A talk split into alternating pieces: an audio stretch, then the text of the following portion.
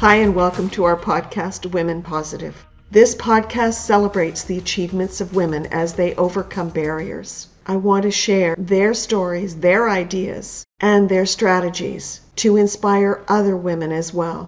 Women who haven't found the answer to their challenges as yet. It isn't always easy, but we can all learn from the solutions that other women have developed as we reach for a better future. We're going to hear from women whose compelling experiences and efforts to break the mold are a beacon for other women around us. So, welcome. Today, we have Joanna Shaw, who is the founder of JMS Law in Barrie and someone who has overcome conditioning in order to take a seat at the big table. Welcome, Joanna. Thank you for having me. I'm looking forward to exploring your background and the place that you are today. So, let's dive in. You mentioned to me that you had always wanted to be a judge. Yes. And that was an aspiration that you had uh, from very early days. You also mentioned getting the tools, and part of gaining tools was gaining education. Was that part of the entry to a seat at the big table? Being able to be educated and having a career as a lawyer in preparation, hopefully, for becoming a judge in later years? Yes. I feel like I had always been gunning for a seat at the big table. I just didn't know how to get there because I didn't have a roadmap. I didn't have others who had already paved the way for me in my world. I wasn't coming from a privileged space where uncles or aunts or cousins had already walked that path and I could somehow walk it alongside them or, even behind them. I didn't have others in my life who knew that path and could tell me how to get there. So even if people hadn't walked it, maybe they knew about it and they could tell me, but I didn't have those people. The only thing I knew was that education was important. And if I did not educate myself, then I would never have that option that was at a time where, yes, a university education was very important and is very critical and still is today. I look at young people and I feel that there are wonderful ways for them to empower themselves and to grow and to become incredibly impactful in their own community. So I'm not going to suggest to every person on the planet that yes, an education is critical. But what I'm going to say is that if you're going to make your mark in the world, education is important. Education to the extent of whatever it is that you're deciding to do, you may need to educate yourself in that thing. And it doesn't necessarily mean that it has to be a formal education. But for me, that's what was important. I needed to have a formal education because becoming a judge, you can't just simply walk off the street and decide I'm going to be a judge. There is a path to follow and uh, and I didn't know what that path was. I just knew that I needed to go to university. And every step of the way, if I saw someone doing this, I would pull them aside and say, "Hey, how did you get there? How did you do this?" I had a friend who was in law school and I was still an undergrad and I was asking her the question, so how did you do it? And you know, what do I need to do? Because I didn't feel confident enough to go to the official, the administration to ask them that question. I was asking my friend who'd already been there and that's all part of the conditioning piece too right? Because i was con- conditioned not to have a voice. I was conditioned that i was not valuable i wasn't important because my brown skin didn't allow me to. And i, and I mean that in the kindest of ways because you see the thing is i'm coming from a world where being brown wasn't just the issue with how brown was i right? I was coming from a community where the darker your skin the less value you had and the less voice you have and the less significance and less impactful you could possibly be in your in your community. So for me i had to overcome all of that. So not just the education piece i had to overcome those belief systems. And so while I was going through university, I still had those very same belief systems embedded in me. As a lawyer, I feel that I've been incredibly impactful in my community. So imagine what would have happened had I turned my mind away from becoming a lawyer. One of the things that is remarkable about your experience, I believe, is that you have overcome a number of obstacles. There are turning points in your aspiration to move forward and get a seat at the big table. One of them was that you wanted to break the cycle of the family experience that you had. I know you were a single mother while you were going to school. That mm-hmm. was challenging. Mm-hmm. Getting an education, moving forward out of expectations. There were many. The first one was having a son. Tell me about the impact of having a son. So, yeah, having my son, Matthew, I recognized that I needed to create a different legacy, that I wanted him to have a different type of role model to follow. I also wanted to break a cycle and a cycle from the world that we were in, which was a very marginalized place. And I felt that I needed to break that cycle. So, with his birth, I realized that I had no choice, that my choice was one of two things was to either live the way that people expected me to be, which from my own family, because of their conditioning and how they viewed women's worth, even in my family. So that was not just what I deemed to be a societal expectation, but also what my family expected from me. And moving out of that meant that I had to go to university. And in going to university, I started to learn a lot more than in many cases that I wanted to. So things like critical race theory, philosophical ideals about living the good life and what does that look like and how does one live a good life when you are coming from certain perspectives and certain places in the world and i understood myself to be a racialized woman coming from another country without the supports and the resources that most people would have. So instead of feeling empowered, what I felt was angry at the world when I started learning ideas around critical race theory and how many people are treated in our society and I really truly wanted to overcome that. So, university was an opportunity for me to open up my mind and to expand my thought patterns. So, social justice became a really strong element in my practice of life in general. And then, I guess, much later in my 30s, I would say the next turning point for me would have been when I realized that I had exhausted every other mode of understanding and every other way of seeing the world, I decided that I was going to look towards yoga and meditation because I really was looking for peace. So for me, yoga and meditation was the place where I found the most peace. It was the place where I found my compassion and my kindness. I started to recognize that there was room in the world for this peace. Now, by this time, I was already a lawyer and feeling that the world was not conducive to things like compassion and kindness. And I understood why that was after being a yogi and a meditator for a number of years. I started to realize that we're all caught in in this world of conditioned understanding of who is important and who's not, who is valued and who's not, and whose voice gets heard and who's not. And so it's not a situation where people are intentionally trying to be mean.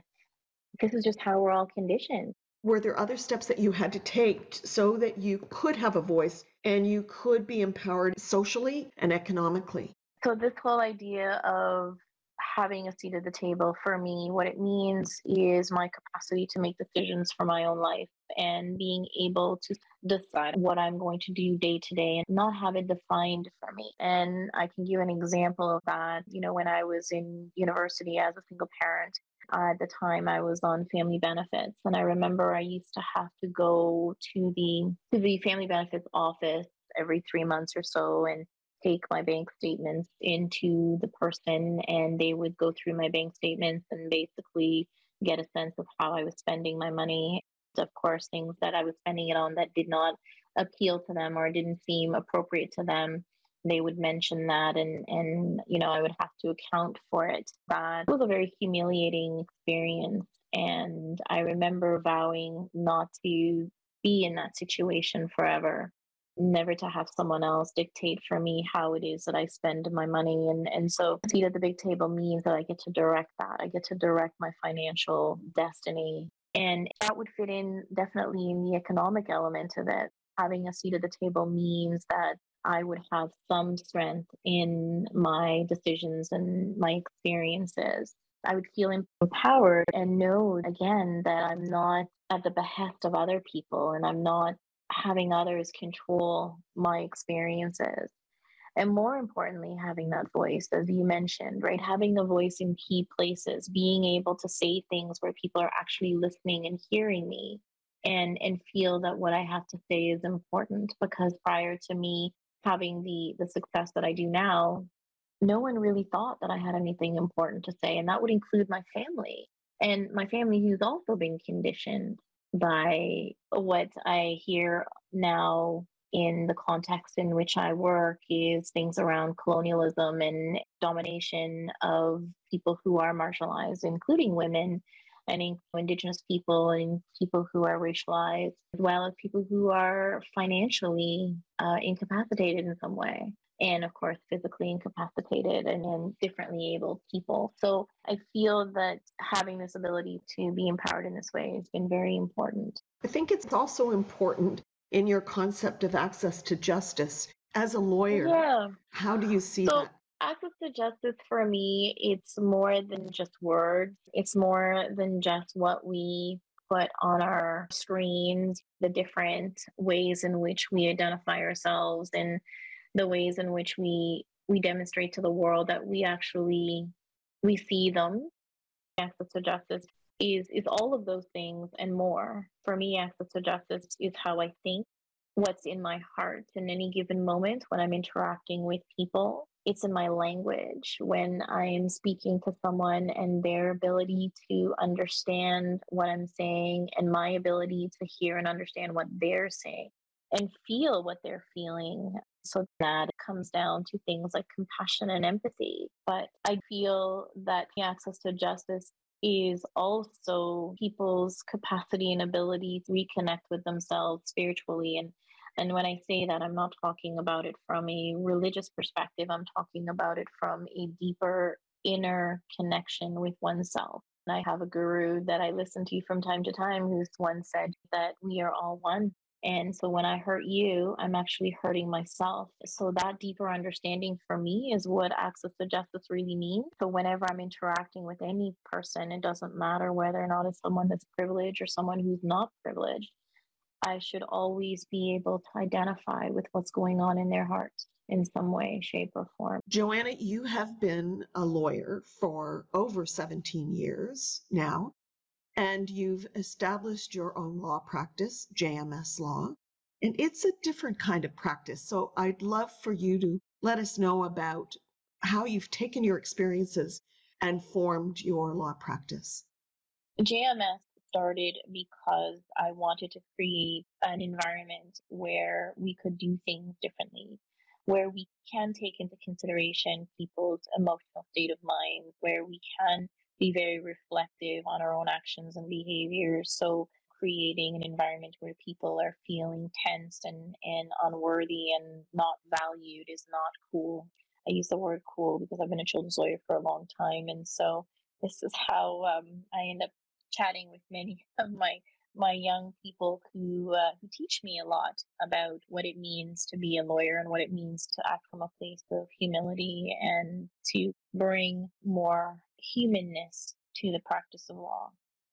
Our tagline is an awakened approach to law, and when I say that, I mean that it's an opportunity for us to really reflect and become better than we were yesterday and to look at things from a deeper place and to truly understand and appreciate the people that come to get our help and uh, for us to assist them in whatever way we can. Leadership and compassion and kindness is a huge piece in terms of the way in which we practice. Those are the values that we espouse and, and you know, integrity means that we walk our talk there's a great deal of egalitarianism that functions in our office, which is not as typical in, in other places. Decision making is done a lot of the times with everybody's success in mind because we want to make sure that everyone is thriving and even our clients, right? We want to show them and teach them tools that they can ultimately thrive in their own lives. And we're very passionate about that. And that comes directly, I think, from my own need to change the world. You know, I went to law school So I should say, you know, at the age of six, I wanted to be a judge. But then when I went to law school, I went to law school to change the world. I think that we can change the world, but we can change it one person at a time and we can change it one community at a time by way of that ripple effect. We model for others, we do good work, and others will benefit from that. I also want to ask you about some of the services that you have. There are several busy areas that you are supporting, like family law and real mm-hmm. estate. You are a mediator and you're a children's lawyer. But you've also done some innovation, which I love, and that is the parenting program. Can you tell me about that? Yeah, the parenting program has been my little passion project, if I can call it that. It began at the behest of one of our local judges who felt that it was really important that we started to do things differently for families who were experiencing separation and divorce and before the court. And that this, people's mindsets and beliefs and conditioning can oftentimes thwart much of the good work that's attempted by the institution of law and, and even counseling and therapeutic work. So this judge really wanted to find another way to help families and I've been a children's lawyer for so long asked me to investigate potential programming to help families and the parenting program was something that I discovered and then I started to enhance the program based on the personal growth work that I had been doing. So the parenting program has a lot of my own teachings, my own learning throughout life. It's been a wonderful way to help parents to understand the damage that's done to their children when they're in conflict without the self awareness and the capacity to deal with that conflict in a way that is productive. Parenting program gives parents an opportunity to learn strategies and tools on how to be in conflict, but at the same time, make that conflict productive and allows them to grow from it. And then, of course, for their children to have role models for conflict resolution that may not have been possible otherwise. We really encourage parents to be a model for their children, knowing that children do what we do, not what we say. But we try to make sure the parents leave the parenting program understanding that they have a duty to be the best role models that they can be so that their children can do well in life in general. And then coming back to that seat at the big table, this is all what that's about, right? Helping parents understand that if you want your children to achieve great things in life, you need to give them the opportunity and the tools and the environment for them to achieve great things in life and for them to attain their seat at the big table. That's certainly innovative. There's another innovative group that you've formed. Can you tell me about the LEAD group? Well, that is more of a fun group, I will say. it's really trying to get legal professionals, in particular lawyers, to open themselves and open their minds to different ways of seeing the world. And here's what LEAD really means it means Lawyers Empowerment Association for Diverse Perspectives.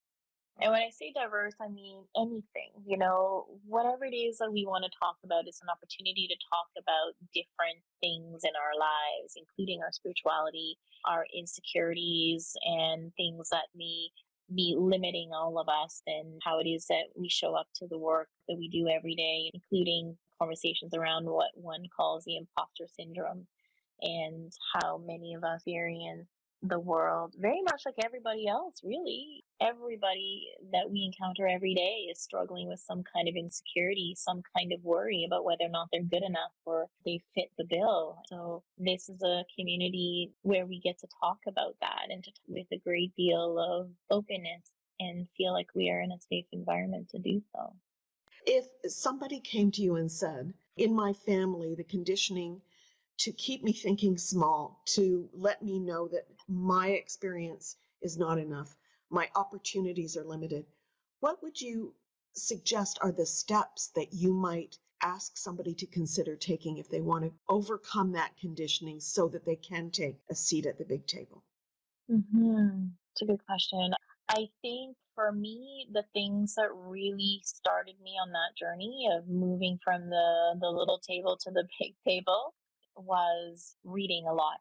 I started to read a lot. I started to find people who were very similar in thinking around the things that I was reading about. So I started to speak to people who were spiritually grounded, who were very confident in their world and their lives, always people who were sort of doing better than I was. And I would have these conversations with them. I would say the next stage is to find the things that you're really passionate about and really engage in those things. You know, hobbies uh, for me, yoga and meditation became a hobby, but then it became more than that. It became how I actually lived my life. So find the things that are going to empower you and, and do them often.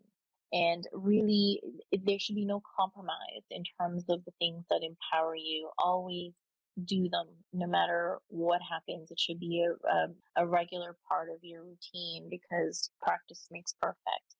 And the more we practice being better than we were yesterday, the better we will become in every day. So, reading for me has been my saving grace. And of course, creating a community. And, and I heard one judge once said a village, right? So, instead of a community, create a village of people who are not just of like minds, but challenge you by asking you deeper questions that will make you think deeper and harder and pull you out of the very entrenched state that you might potentially be in. And always know that you were intended to be greater than you are in this moment and that anything is possible. And, and I think that I'm living proof of that. I think you are as well. It's interesting, Joanna, because I just spoke to a one woman group, which is a diverse group of women around the world. And my message was in moments of change, there are three elements that you need, and I think you embody them. One is patience with yourself, because you have to give yourself some grace. Secondly, mm-hmm. perseverance. You certainly are the model for mm-hmm. persevering. Mm-hmm. And positivity. And I know you live your life from a positive perspective. So I think that in a big dollop yeah. of determination. yeah, and and one of the things that's actually really sort of I'm learning now more than ever is never let other people define who you are and who you're supposed to be because their definitions are more often than not, if not almost every time wrong. And you get to define you. And I think we forget that. Your story is really mm-hmm. inspiring, and I appreciate your being at the Women Positive podcast today. I'm going to just say thank you because I think this will really guide women in overcoming that conditioning. And I want to thank you so much for having me. I really enjoyed having this conversation and you know look forward to having many more like them. So thank you for that. Thanks for joining us today. We hope you will join us each week as we walk through women's journeys in overcoming challenges. This podcast is brought to you by Ask for Directions Training helping new entrepreneurs grow and create the business of their dreams. If you found this to be valuable, please share it with your family, friends, and others. Also, I would love it if you would leave a comment or a review. If you have a story to tell about overcoming a challenge, reach out to me at patricia at askfordirectionstraining.com about appearing on the podcast. Until next time, stay positive.